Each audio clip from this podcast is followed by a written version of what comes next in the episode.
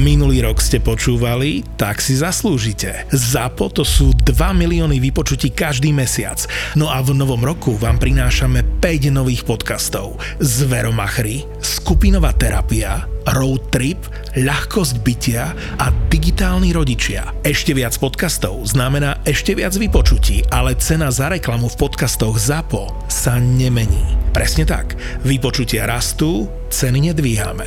Naopak, ak si teraz kúpite reklamu v dvoch epizódach, tretiu vám pribalíme úplne zadarmo. Nový rok 2023 štartujeme akciou 23. 23. Zisti viac. Napíš nám na obchod zavináč zábava v podcastoch SK.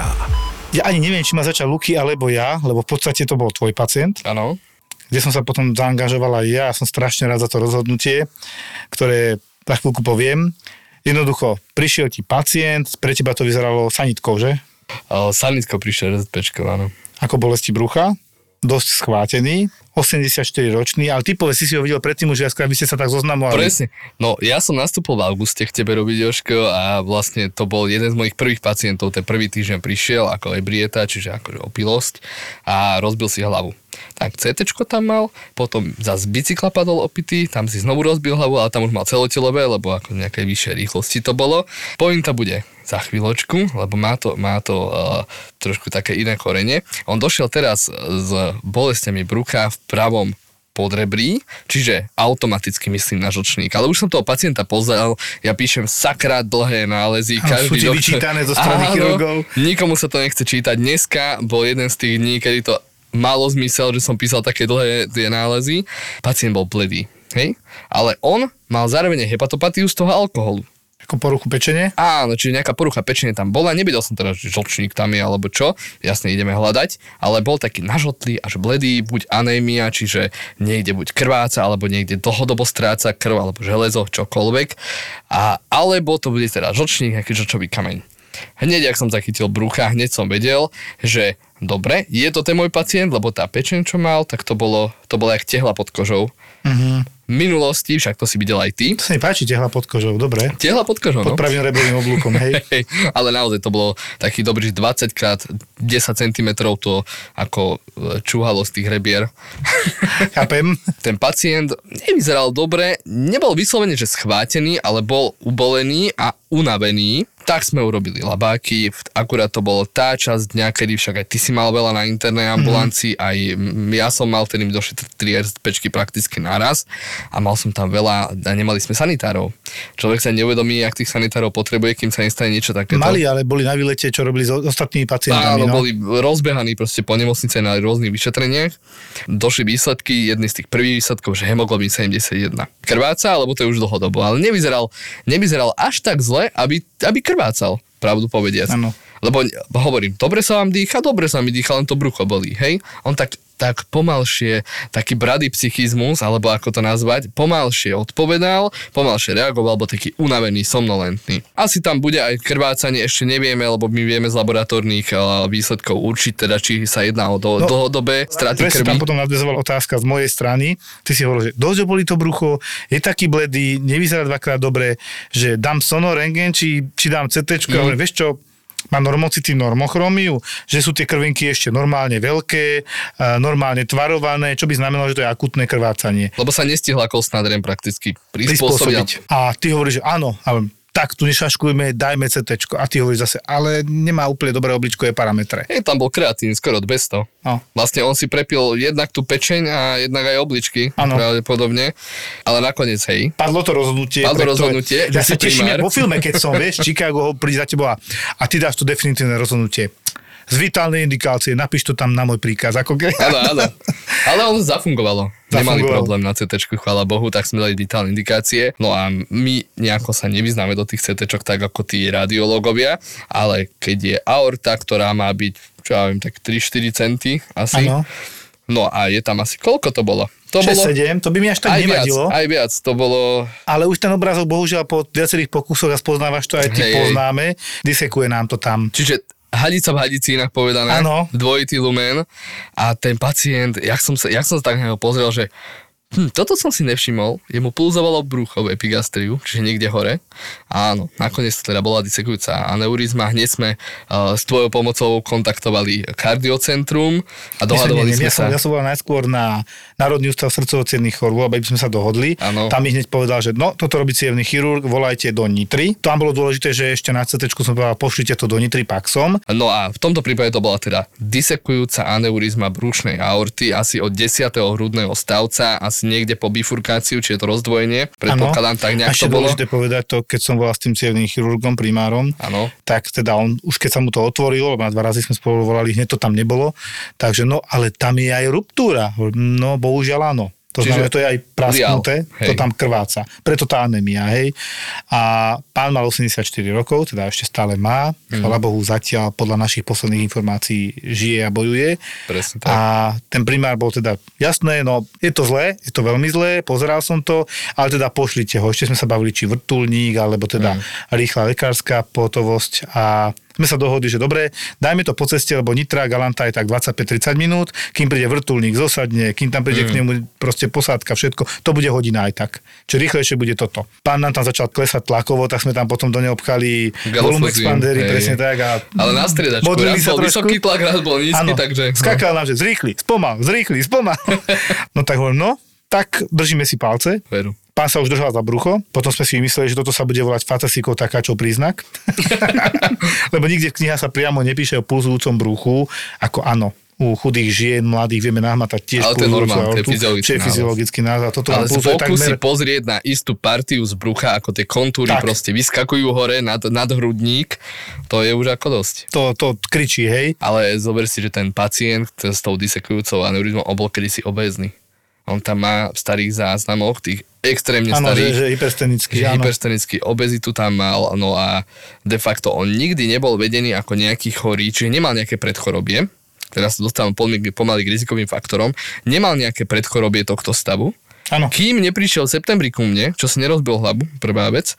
Druhá vec, čo nemal pomieženú nejakú brušnú stenu. A potom niečo tam vyšiel mu vysoký dedimer. Ja som ho vtedy poslal k internistovi. Internista potvrdil, že OK, áno, že asi je tam XY iných diagnóz, ale nebola tam nejaká embolia, ak sa o tom bavíme, alebo DVT. srdca tam našiel, Áno. hypertenziu tam písal a tak ďalej. Presne tak, dokonca ešte aj uh, hypotyreózu a takéto úplne, proste bolo vyšetrený asi u každého. Čiže rozdiel medzi septembrom a dnešným dnom je, že mu pribudlo osobnej anamnéze asi 8 diagnóz, Áno, ktoré nám teda ale že dosť pomohli, lebo sme zistili vlastne, že on so žlčníkom nikdy ani problémy nemal. áno. Takže sme hľadali na zlom mieste a pravdepodobne, ja si aspoň myslím, tým, že mal zväčšenú tú pečienku a tým, že mal akurát aj v tom mieste disekciu tej aorty, tak tá aorta zvonka mohla tlačiť na tú kapsulu tej pečenky a preto sa mu bolesť prijavovala pod pravým rebrovým oblúkom. To by tá- dávalo zmysel. Dával by to zmysel. Lebo žlčník mal v poriadku. Môže byť, lebo tá pečenie je citlivá. Obal pečenie je jednoducho veľmi citlivý, bolestivý, plus samotná aorta je bolestivá. Pán sa naozaj držal za brucho, to ste Mm. videli, že on sa drží za brucho, je schvátený, je bledý, chudokrvný a teda úplne správne bol akutne ošetrený na urgentnom príjme. Teraz to nesem povedať zle, ale my sme si to užívali. Mám pocit, že Áno. toto je to urgentné. To Preto mám rád urgent, inak povedané. Presne tak. A ako vidím, to není len, že ja mám to šťastie, ale aj ty máš to šťastie a to tam proste je, len na to treba myslieť. A pacient bol odvezený a hlásený potom sanitkou, že prevoz prežil, boli nejaké problémy, dosť bol ubolený, zase tlak skákal hore, dole, skôr dole, ale teda prevoz zvládli. Otázka je, treba si uvedomiť, 84 ročný, bude zoperovaný, to bude ťažká operácia, to je veľmi ťažká Mm. operácia, odstavené časti tela od e, obehu, pretože to musia odstaviť tú časť a my nevieme, ako sa mu to zahojí, nezahojí, takže mu držíme palce, tá šanca na záchranu je stále relatívne nízka.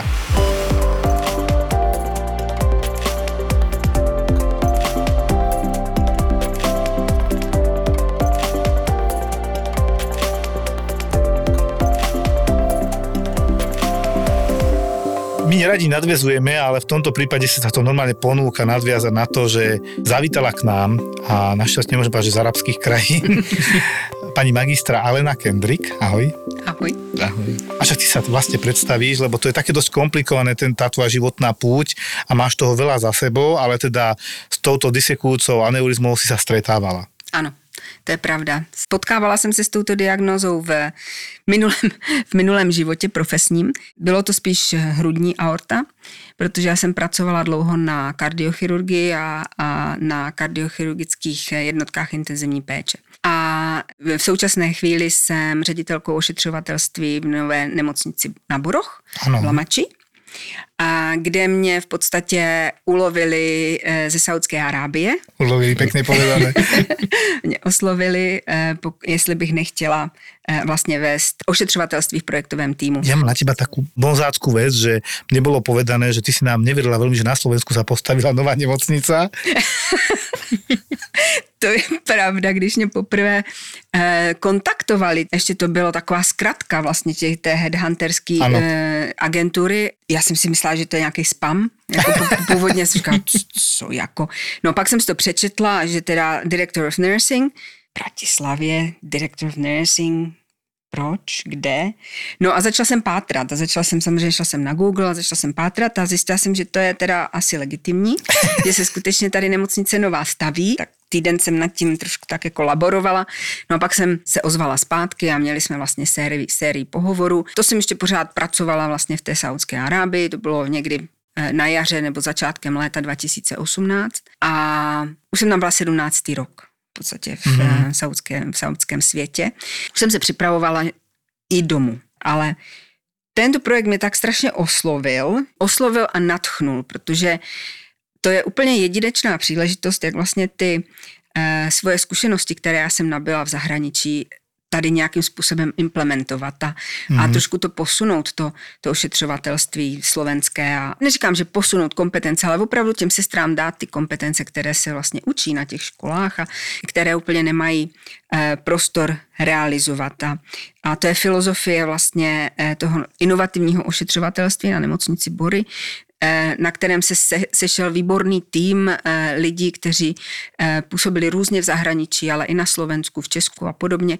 Lékaři jsou z, z různých zemí, kde působili, ale ve to jsou Slováci nebo, nebo Češi. Jednolôžkové izby s vlastnou kúpeľňou, zariadené v hotelovom štandarde Nerozprávam o hoteli, ale o najmodernejšej nemocnici v Strednej Európe, ktorú Penta otvorí už o pár mesiacov v marci 2023 v Bratislave.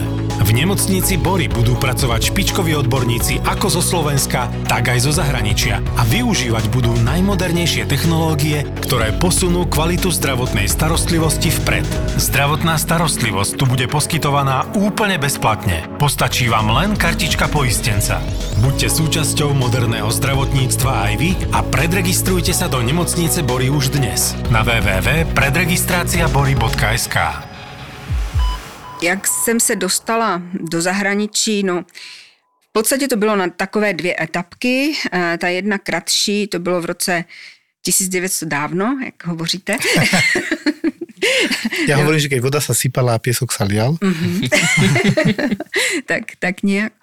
No a to jsem se připravovala, eh, to bylo krátce po um, rozdělení Československa v 94. roce a já jsem se intenzivně připravovala na uh, kariéru v Německu nebo v Rakousku, učila jsem se Němčinu a, a poslala jsem si životopisy a tak různě. Když jsem dostala nabídku jít do Spojených Arabských Emirátů.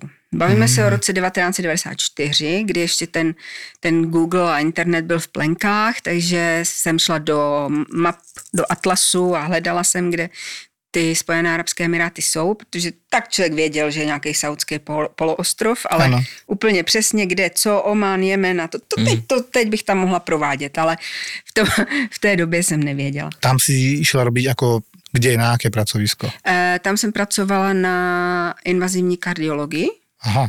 Ale byl to jenom malý jeden, jeden sálek bez nějakého toho backupu kardiochirurgie, tam byla kardiochirurgická nemocnice, která byla 40 km daleko, takže se tam dělali takové bezpečné monostenózky a takový, takový, jako nebylo to náročné. Koronarografie viac menej, hej? Tak, víceméně diagnostické koronarografie, sem tam nějaký. Počkej, vysvetlím pre ľudí, jednoducho nastrepli ste cievy na srdci kontrastnou mm-hmm. látkou, našli, kde ktorá je upchatá, vyčistili ju a toto ste robili. Áno, Čiže áno, ten prefúk. Prefúk cievy, to volajú ľudia, áno, idem na ten prefúk, no mm-hmm. áno, v princípe, nenafúknú vás, ale dobre. Druhé bonznutie je, že už si držala ľudské srdce živé v ruke. Mm-hmm. To je pravda. to je pravda, to se mně právě podařilo v tom Riádu, v eh, kardiocentru Prince Sultána, kde jsem vlastně působila pět let a to byla taková škola života, tam se ze mě stal půl doktor. Protože já, když jsem tam přišla v roce 2001, já jsem poslouchala eh, tady tvoji epizodu eh, předchozí, kdy jste tady měli sestřičku, která učí první pomoc. Ano. A úplně jsem se vzpomněla, že vlastně, jak ona zmiňovala, že s tou schopností nebo neschopností té první pomoci, toho neznalosti, protože tady nikde člověk nedostal žádný akreditovaný kurz nebo ano. něco v roce 2001, to, to neexistovalo. A když, tak možná pro lékaře, ale určitě se to nedostalo k sestrám. Takže s touto omezenou schopností my jsme vyjeli ven a podmínkou, aby nám po třech měsících dali roční kontrakt, bylo absolvování ACLS. Přeložím. Je to Advanced Cardiac Life Support pod americkou srdeční asociací a je to v podstatě rozšířená resuscitace. V té době ta rozšířená resuscitace byla neskutečně široká. Tam bylo půl kardiologie a půl farmakologie. Uh. A to prostě sestry u nás neznali. A ani já jsem to neznala. A teď jsem z toho nemusela naučit za tři měsíce v angličtině. povedzme, to neví ani neatestovaný lékař, podle mě. Mm. No a tak jsem se to naučila. Každý rok jsme to opakovali, vlastně tu certifikaci a strašně mi to bavilo. A ta práce tam mě hrozně bavila. Vlastně na ty jípce najednou jsem zjistila, co to znamená být sestra a co to jakože známe, co všechno my můžeme dělat, co všechno jakože je v naší kompetenci, když je nám důvěřováno. To je vlastně áro, sestra. A když vlastně máme i to vzdělání a ten trénink. Čiže nielen vám povedia, čo máte robiť, ale aj vy viete, čo máte robiť. Přesně tak. E, abych se dostala k tomu, k té přímé masáži srdce, tak každý pacient vlastně po operaci srdce má, má stehy, vlastně v té době se to dělalo s otevřením hrudní kosti, rozříznutím mm-hmm. hrudní kosti a ta se zdrátovala. No a když se něco dělo, tak bylo potřeba ten hrudník rychle otevřít zase, a napravit například krvácení, masivní krvácení, kde vlastně kolem toho srdíčka se vytvoří eh, takový, taková peřina z té krve a z těch sraženin krevních a srdce nemůže být. Či tamponáda, hej? Tamponáda. A ta se, právě, ta se nám právě takto přihodila a přímo jsem byla ve službě, byl to můj pacient a, a všechny ruce byly platné a, a tak se tak jakože ten hrudník se otevřel, ty koagula se vybavily a vyházely. Všechno to vyťahli, ten Všechno vytáhli. v podstatě krv. No. A doktor normálně uchopil to srdce do ruky a začal ho masírovat. Začal jako, jako míček tenisový, začal pumpovat vlastně tu krev a, a my jsme dávali transfuza a podobně.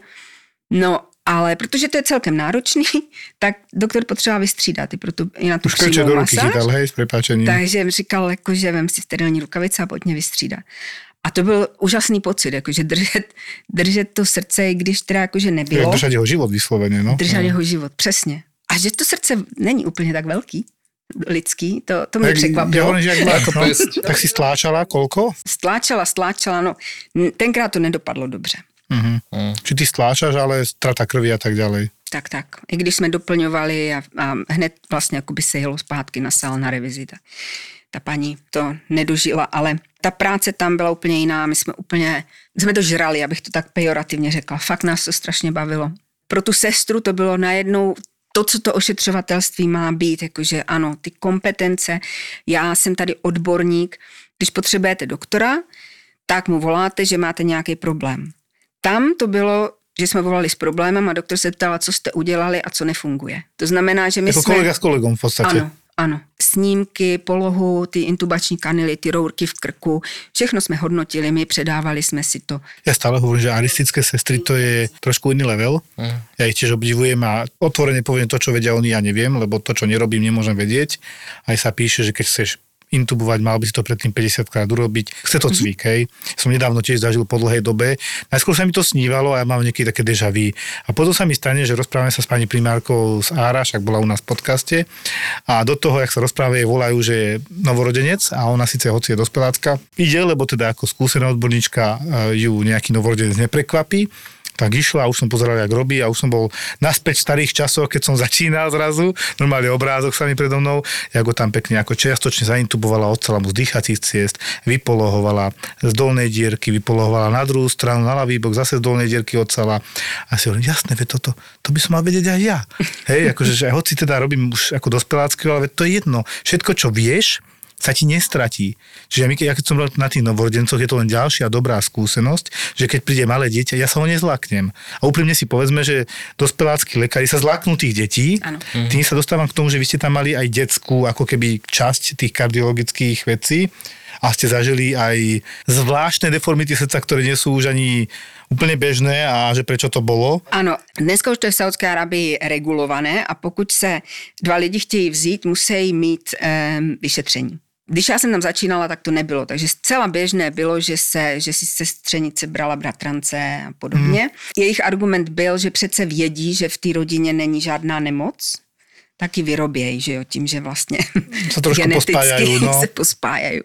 No a podle toho, jakoby ty vady tam byly neskutečný, já nevím, možná i nepopsaný, ale kromě těch běžných eh, vrozených vad, to byly věci jakože dextrokardie. To, já když, tenkrát, když nás to učili na zdravotní škole, říkali dextrokardie, to, to, to asi neuvidíte, to je tak vzácný. Proložíme, srdce je mm-hmm, napravo uložené, mm-hmm. je to velmi zriedkavé. Já jsem viděl raz za celý život. Já jsem jich viděla možná tak deset. No, tam to, za je, ten, to je veľa. Za ten rok, co jsem vlastně působila i na té, i na té pediatrické kardiochirurgii ale to byly tak pozměšané ty, ty eh, vady tam, že, že to srdce bylo nejenom, že bylo umístěné na pravé straně, ale ještě i ty tepny a, a eh, žíly byly obráceně, než mají na tom srdci být. Mm-hmm. To, a ano, chyběla tam, tam jedna tam komora. Transpozície. A... Transpozície, falotová tetrológia, strašne ťažké vrodené vývojové chyby srdca, ktoré ano sú aj na, u nás veľmi, veľmi zriedkavé a tam to bolo vraví relatívne často. Tam to bylo často. My jsme tam měli víc, vlastně jsme měli 10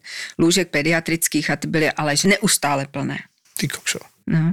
A já jsem, že já jsem byla na tý, já jsem začínala na ty dospělí, protože jsem normálně všeobecná sestra, nejsem dětská sestra, ale v té e, dospělé populaci ty e, srdeční operace jsou za chvilku nudný. Hm. to se pořád opakuje. Tam, no a tak já jsem si říkala, že tak pojď zkusím to, vystoupím z té své zóny komfortu a zkusím, zkusím tu pediatrii. Samozřejmě ta organizace mi zase e, dala možnost jít na pediatrický srdeční kurz, takže ten jsem absolvovala a i vlastně mezi těmi, mezi těmi dětmi. Není to pravda, že děti jsou malí dospělí. Ano, to je to hovoríme. všechno úplně, úplně jinak. úplně jinak.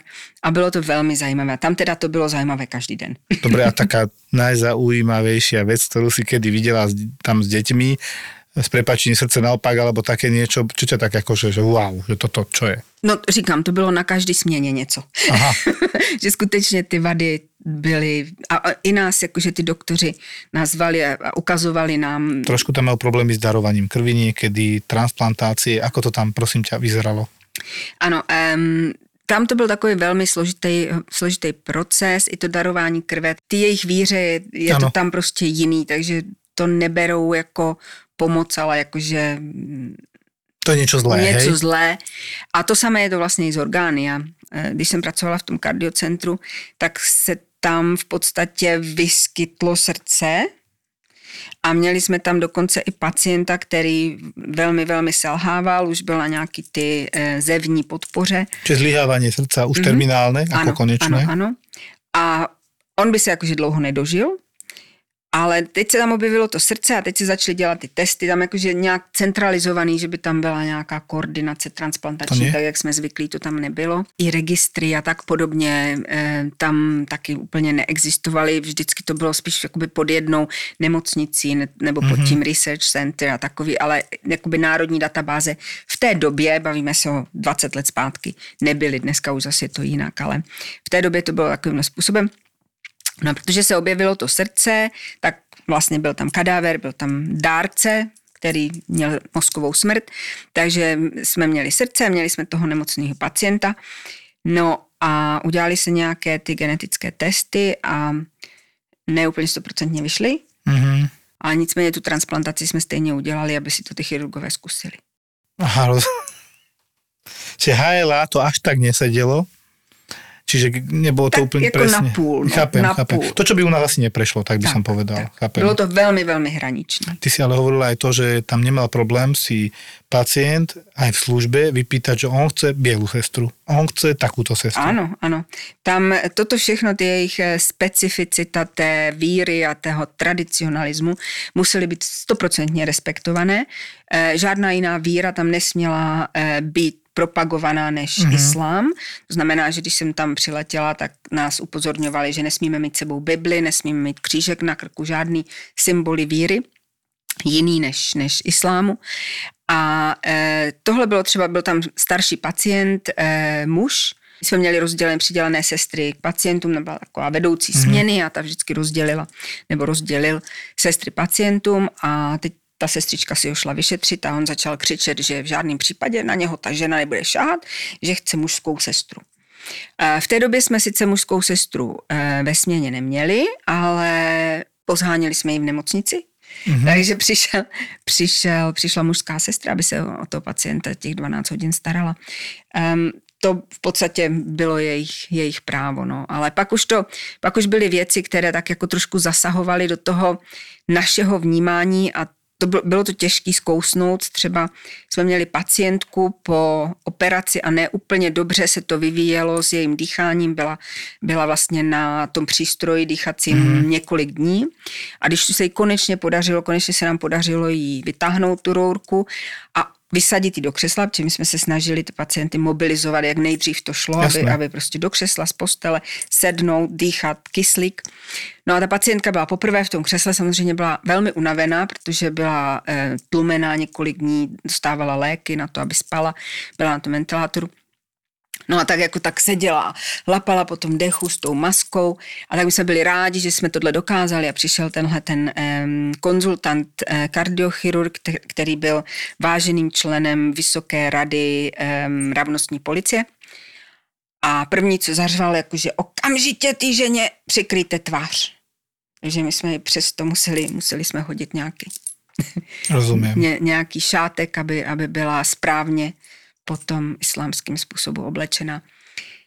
No takovýhle, takové věci prostě, které už se dostávají do křížku s tou péčí, ano, s tou ano. kvalitou té péče, tak to bylo jakože těžký třeba zkousnout. Ale když tam člověk chtěl zůstat, tak musel. Tak my sme v tomto deformovaní, hovorí sa to často, že keď to je niečo také, že fascinujúce, tak sme ešte viac natknutí, teda takí tí doktori, ktorí mm. sa vedia tak natknúť. Jeden pán to u nás nedávno zažil, on mal nejakých 55 rokov viacej nemal, čiže relatívne mladý chlap, on to vyzeralo ako banálna vec. Ja som sa aj tak ako, že ježiš, čo, čo nám zase posiela tá pani doktorka, nejaká obvodná mi volala, že to vyzerá ako somarina a že mal nejakú výrozu teploty a že CRP má 60, teraz má 40 po antibiotikách, ale že mu vstúpli pečeňové testy a že ona ho teda druhýkrát posiela na urgentný príjem za nejaké 2-3 dní. No dobre, tak ho pošlite, keď sa vám zdá zlý alebo niečo.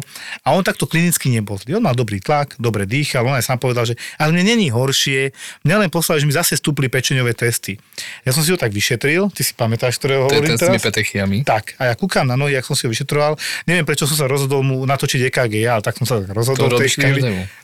no, si internista. Ale akože ja som to priamo točil. Mm. Nebol som sestrička, mm. že ja si to natočím sám, nevadí. Po, treba si skúšať, opakovať, treba. A jak mu dávam teraz uh, tie elektródy, lebo ešte som ho nevyšetroval poriadne, a chcel som to EKG, pozerám, že čo to má na tých nohách? Také tie bodky krvavé po od eh, kolien dole aj na dorze nohy, hej, na chrbáte nohy a mali ich tam dosť, po, početné. A hovorím, hm, toto trošku mení môj náhľad na vec, lebo to ostatné by mi nevadilo. Toto môže byť parainfekčný prejav, ale môže to byť aj nejaké hematologické ochorenie, tak sme tak zbystreli, už som ukázal aj Mirke, Lukášovi, hovorím, príjmeme ho radšej na tú diagnostiku, nie že niečo zanedbáme, ujde nám. Potom sme začali tak trošku hlbšie ním zaoberať, to sa, ja som sa cítil ako vo filme. Normálne diagnostika na urgentnom príjme, poďme rozmýšľať, traja sme, pome. Ešte došiel potom, myslím, že kolega ďalší z interného, tak sme špekulovali, že ho príjmeme a čo by sme mu dali, nedali, tak sme uvažovali, že hematologické ochorenie môže byť nejaká tichá leukémia, ktorú zatiaľ takto my v diferenciáli strojovom nevidíme, že to, čo je bežné vyšetrenie, tak tam nič také nebolo, doštičky mal normálne, Uvažovali sme na teda parainfekčným prejavom, že popri nejakej prebiehajúcej výroze. Henoxylénová purpura. Tak, henoxylénová purpura, že jednoducho dochádza k takému drobnému zakrvácaniu bodkovitému. Ja som mu hneď meningálne príznaky urobil, či nemá meningitídu, niečo má stres, presne tak. Čiže išiel som diagnosticky od toho najakutnejšieho k tomu menej akutnému, mm-hmm. kde som dospel k záveru, nie je v ohrození života. Vytlačili sme správu, že bohužiaľ je veľa pacientov na oddeleniach, ale kvôli diagnostike vás zajtra pozajtra príjmeme, mm. prídete, urobíme diagnostiku aby to bolo rýchlejšie, hematológ a tak ďalej. Mm. A on už keď som mal, už som mu podával v podstate papier do ruky a už som mu iba, že lieky dopíšem a tak, mi zahlásil, že, že no inak ja som užíval dosť paralenov čo by vysvetlovalo tie pečeňové testy. Až jaj, a koľko? Ako nie je veľa, ale ja som dal dva naraz. On to môže takto zareagovať, tá pečeň, že dva naraz gram To je 500 a 500 je dosť. To máš jak pri alkohole. Keď máš alkoholovú steatohepatitídu, že väčší exces alkoholu, že pijem celý večer, vypijem vlašu, nič mi není, ale vypijem, že deci, že 2,5 decaky za sebou a na druhý deň bum zlyhanie pečenie. Áno. No. Čiže t- tá pečeň nezvláda obrovskú nálož naraz niečoho toxického, skôr zvláda pomalé dávky, ale aj tam potrebuje pauzu potom. Ale toto je dosť vadí. A toto sa tam podľa mňa aj stalo. On mal aj antibiotika, ale ja som si ani nepamätal, že by to bol cefalosporíny, konkrétne tento, že by mu mohol poškozovať tak pečeň, aby mu v podstate z 1-2 vybehlo na 7-8 tie výsledky a bolo to také, že už dosť. Ale ten paralel ma k tomu tak akože usvedčila. Nechali sme, že teda na hospitalizáciu, ale to hovorím presne, jak sme my tam okolo neho behali, on nás len sledoval očami, že čo my tu robíme a my sa tam rozprávame nahlas a on potom, ja tomu nerozumiem, povedzte mi, čo je.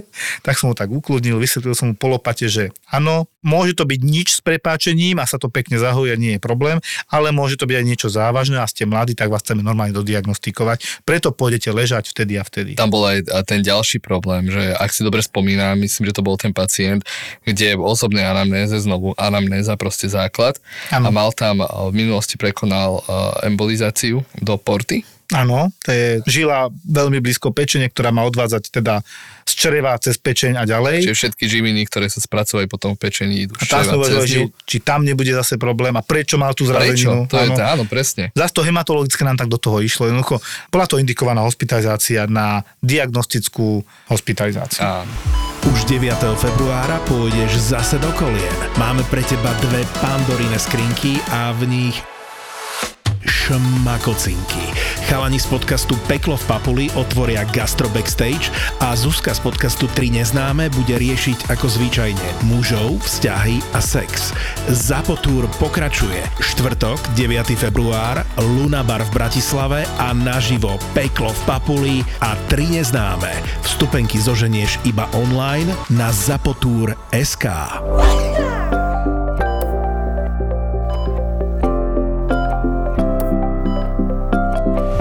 Mňa tam fascinovalo, keď sme sa bavili, že tie kurzy, čo robíte, a že raz tam samotný e, človek, ktorý predvádzal ten kurz a vysvetloval, skoro prišiel o život.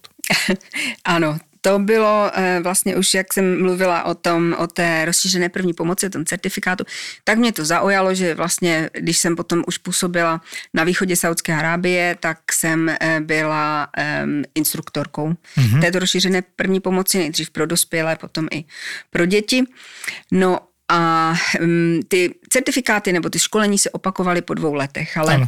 eh, my jsme potřebovali zjistit, jak vlastně, jak ta, jaká ta znalost lidí, co, co v nich zůstává po ty dva roky, protože víme, že taková znalost po, já nevím, šesti měsících už je na to než poloviční. nerobíš, to, čo hovorím, tak ti to ide z ruky. Ano, ano, přesně, úrovni. Takže jsme začali dělat eh, cvičné, takové nácviky, mock koudy. Měli jsme eh, resuscitační figurínu, kterou jsme prostě vzali na vozík, přivezli jsme ji do nemocnice a zavolali jsme, vyvolali jsme modrý kód. A eh, bylo to tak eh, celým tím managementem komunikováno těm zdravotnickým pracovníkům, že musí dělat, jako kdyby se jednalo o živého pacienta. Měli jsme vlastně takový plán vypracovaný a šli jsme na CCU a řekli jsme si, no, to je koronární, koronární jednotka incizivní péče. Říkali jsme si, no tam to bude nuda, to budou všichni znát, to bude v pohodě. Budeme za pět minut zpátky. No a tak jsme tam vyhodili tu figurínu, zavolali jsme modrý kód a teď přiběhl takový namotivovaný kardiolog, namotivovaný, přiběhl a protože sestra už jakoby vedla, eh, vedla tu situaci, vedla ten kód, tak on se chopil, že půjde na ten defibrilátor. V té době jsme měli vlastně už eh, multifunkční elektrody, takový nalepovací, Ano. že už jsme nepoužívali ty pádle, jak tak ve filmu. Čiže AEDčko normálne, hej? o, o sebe třou, takže jsme měli jakoby AEDčko, ale byl to bifazický defibrilátor, Mhm. mm-hmm. manuální. No a tyto pádla byly v podstatě normálně odpojený, ale z nějakého důvodu byly napojený. A tenhle ten doktor je chytil a teď prostě s nima začal jakože mačkat, všecko, no, šibrinkat, no. Jsme, úplně jsme po něm skočili, říkali, pro boha, nezapí se nám tady. Že by dostal ten výboj on, ako jak má v rukách. Přesně tak, měli jsme strach o něho. no ale tak převzala to sestra a on si šel zase k tomu svému, že vedl ten kód a už jsme si, už jsme si vedli celé. Skoro sa vám tam zabil samotný kardiolog, hej? Ano. Tady jsme zjistili vlastně tu skulinku v tom vzdělávání, že vlastně ty lékaři vždycky se postaví, buď to dávají léky, nebo vedou kód a vlastně neumě s tím defibrilátorem. Takže jsme Lebo to vlastně nerobia. zacílili, protože to nerobia, takže jsme zacílili a, a víc jsme vzdělávali lékaře v používání vlastně tohoto vitálního přístroje. A aj BOZP, predpokladám. A BOZP. Ten išiel To hneď na byla- druhý deň. to, byla, to byla povinná kompetence každý rok. Inak u nás sa tiež toto chystá aj v Galante, že Mm. budeme precvičovať, lebo treba to robiť. A on sa to aj robí, ale nie tak intenzívne a treba určite zintenzívniť. A mal by to vedieť každý, každý službokonajúci lekár, lebo keď resuscitujeme, potom príde áro. Áno, lenže dovtedy, kým príde, ty musí začať ten štandard, ale aj liekový štandard a potom už intubácia a ostatné, oni si ho prevezmú a dajú nástroj, to už samozrejme my neurobíme, to už si musí urobiť ten nárista, tak dovtedy ho treba podržať, ako sa hovorí. tak. A nedaj Přesně Bože, tak. Áro bude resuscitovať niekde inde. Áno. No tak máš 10 minút, čo robiť s pacientom. No a tohle, vlastně tyto všechny kompetence, já jsem si zažila v té Saudské Arábii takto strukturované, opakované a to jsou věci, které v podstatě mimo jiné přináším vlastně do nemocnice Bory, že nejenom od strukturované eh, adaptace, od adaptačního procesu, ale přesně toto, jakože nemocnice nové generace tam neexistuje, aby někdo neuměl resuscitovat. A bavíme se o základní, eh, základní resuscitaci, základní první pomoci, kde přesně potřebujeme toho člověka udržet do té doby, než přijde ten intenzivista, anesteziolog, aby, aby se eh, začala ta rozšířená první pomoc. Takže toto budeme učit, toto budeme školit a budeme to opakovaně školit a přesně podle toho vzoru ze Saudské Arábie budeme dělat i ty cvičné, cvičné No, ale asi už sa k masáži srdca priame nedostaneš, si to, myslím. už, To, to už ne. No. Nebude ti to chýbať. Já si myslím, že už jsem to asi prodýchala, protože vlastně za, za těch 12 let, co jsem byla v tom eh, Saudi Aramku, tak už jsem se ke kardiochirurgii nedostala. Pracovala jsem ještě dva roky na eh, interní intenzivní péči, pak jsem pracovala na radiologii a pak už jsem se posunovala vlastně do té edukace. Napríklad my sme na urgente a tiež máme predstavu, čo by sme chceli robiť, tie disekujúce aneurizmy, infarty, to nás tak akože baví, tam máme pocit, mm-hmm. že sme tam platní, ale potom príde to, čo sme teraz mali, cudzinec, ktorý nám 7 krát, tu ja už som povedal, že občan urgentného príjmu, už som to nevedel nazvať inak, ktorý akože po 4 promile tam nebol, 4, 5, 6, tak to boli tie čísla. Priebehu asi 10 dní, opakovane. No No. podľa mňa pije stále, hej. A už ako trochu nám aj liezol na nervy, bol aj prijatý na, do nemocnice, potom teda bol prepustený viac menej na vlastnú žiadosť, zase došiel, vyhodili ho z ubytovne, lebo pije, relatívne mladý 40-ročný chlap, vždy prišiel sanitkou, to, to je aj kopec peňazí a vidíte, že to nikam nevedie a teda prijať takého pacienta, plné lôžkové interné oddelenie, za každým teda máme väčší problém prijať pacientov s chudokrvnosťou a iné, lebo proste nie sú lôžka a teraz takéhoto mám príjmať. A zase keď ho pošlem von, on ešte aj na vrátnici sa hádzal o zem s prepáčením, Po chodil štvornožky a skúšal to na toho vrátnika, ktorý ho nepoznal, že akože nevládze a pritom odišiel po vlastných z urgentného príjmu, pekne chodil, promile zo 4 na 2 a takto, ale nie, on to skúša ešte dole, lebo nemá kde bývať. Mhm. Mm-hmm. A zase vyjde von a zase ožere pod obraz Boží. To som zavolal potom aj kolegov, ktorí vedia v jeho jazyku, že mu to vysvetlia, čo to má znamenať, ako sa to chová. No proste o ničom, naozaj 7 krát za 3 dní, aj s hospitalizáciou jednou. Áno, A do toho, vedľa toho je teda tá disekujúca aneurizma, že fakt si človek povie, že toto ma naozaj nebaví, zachraňovať s prepačením ožranov, kázusov a tak ďalej. A to tam boli traja naraz vtedy. ja som mal jedného, ty si mal dvoch. Mne volala pani primárka z geriatrie, že bude jeden príjem taký po dohode so starostkou, lebo teda, že zanedbaný, ale aj chorý, starší pán a ideme riešiť aj sociálnu otázku, ale aj jeho zdravotné problémy a bude prijatý. Len prosím ťa, pozri, on má dosť veľký zápal podľa toho, čo mi vravela jeho obvodná, že či nemá čierne nohy akože gangrénu alebo tak. Tak ja volám naspäť, no čierne sú, ale gangrena to není. že sú také dosť špinavé, akože. A, a ona, že aha, to sme ako čakali, dobre, však to poumýval sanitári, bohužiaľ, tak sa poumýval, bol prijatý, ale takéto veci sa tam dejú, ktoré nás až tak teda nebavia, ale musíme si to urobiť a postarať sa o toho občana, už to volám tak, že vyslovene, že občan, inak to neviem nazvať, chcem byť slušný, lebo aj dneska ten pán cudzinec, čo bol opitý, tak ho doviezli, zase vravím asi 7-8 krát. A teraz hovorím Lukášovi, že to dole to nebude čokoláda. Ty si to krásne pomenoval. No, že to bolo kako. Áno. Ale to bolo tak zrolované po predkolení. Nie prvýkrát. On naozaj on vždy došiel, urobil, vykonal tam potrebu, pritom ako bol priviazaný na postel, však robil bordel, so 4 promilami. On udržiaval hladinku. On ne, nemal, myslím si, že v systéme, lebo my si vieme pozrieť spätne aj rok dozadu výsledky, ale v systéme nemal menej ako 4 Nie, promile. v že? systéme nemal. No, iba potom, keď sme ho my dali tak trošku e, dole infúzkou, že kleslo to promila, tak išiel domov. Dokonca ja, čo som mal v piatok som slúžil a tiež došiel pod ten, ten istý, ja som mal vtedy videl prvýkrát, lebo som mal predtým dovolenku, ten istý, zabalený ako hašlerka, hej, podchladený 34 stupňov. On tak strieda tie ambulancie, že Áno, podľa toho, čo bude prvé. No a tak sme ho začali oteplovať, dali sme mu nejakú teplú infúziu na 37 stupňov zohriatu, čo pol stupňa mu išla hore teplota, tým bol agresívnejší. Áno, on tam vykrikoval. No. No. A na konci už behal. A potom sa teda ešte si lahol pre istotu na vrátnici, či ho náhodou predsa len nepríjmeme. Mm. Lebo akože nesnažíme sa ho za každým prijať, lebo to by bol nekonečný príbeh. A on sa tam chodí podľa mňa prespať alebo pokúša. Pokúša. Pretože v ubytovni asi nesplnil nejaké pravidlá ubytovania. Toto je ako- jedno základné, byť triezvy, hej, Áno. asi to. Nič, že strašné od nich nechcú, iba aby sa tam... Ne... Nesmie robiť bordel. A to kako im asi vadilo ešte teda.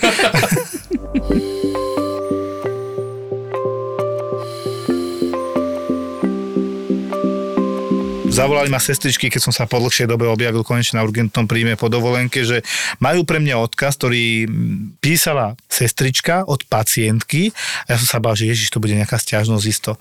A už iba čítam od pani pre pána primára UP. Vážený pán primár, výkričník.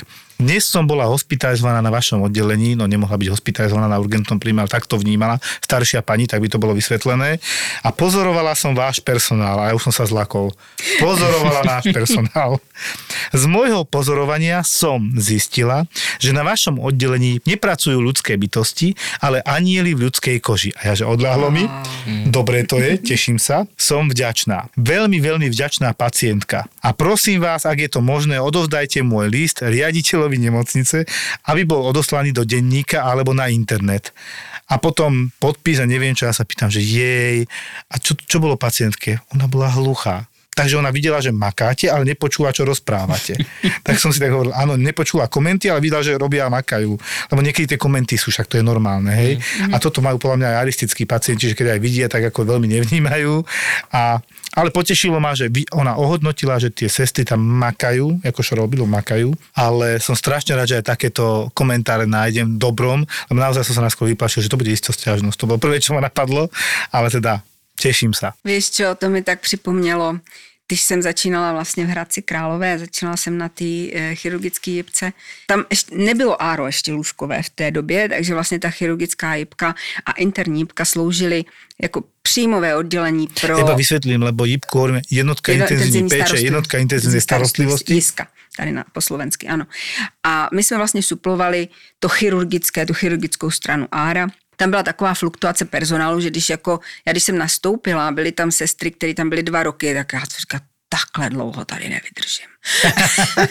no a takže tak, jako jsme tam byli, byli jsme tam mladí, ta práce byla náročná a zazvonil zvoneček a já jsem tam šla a byl tam takový starý pán a měl krabici hřibů.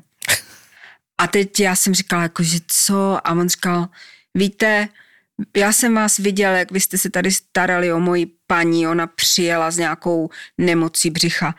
Ona sice umřela, ale já jsem viděl, jak jste se snažili tak strašně, já už jsem, už jsem měla slzy až, až na triku, tak jsem vám jenom chtěl poděkovat, já jsem takový vášnivý houbař a dal nám tam kra- krabici hřibu. Tohle já si ponesu sebou do konce života, dokonce teď mám zimomriavky. jak to bylo nádherné. A to je jakože tak, takový drobnosti, jenom takové Ale je poděkování. to, také je... niečo, čo dal zo svojho života vyslovene, to, čo to si člověk sebou nese a, a je vděčný za to, co i, i pro ty lidi vlastně mohl udělat. Mám teda tento predpojatý strach, že hoci čo dám najavo, emóciu alebo vytýčim si nebude nejakú hranicu, čo sa mi páči a čo sa mi nepáči, tak sa bojím, že ten partner buď sa nahnevá, alebo odíde, alebo stratí záujem. A potom uh, mám z toho také všelijaké stavy v hlave, čo s nimi teraz bojujem aktuálne. Vyhorenia, úzkosti a také tie všelijaké stavy v hlave. Každý máme diagnózy nejaké. Áno. A treba o nich rozprávať. Čo mňa doviedlo k psychologovi. Ja by som to povedala. Objav ďalší originál od ZAPO. Skupinová terapia. ZAPO.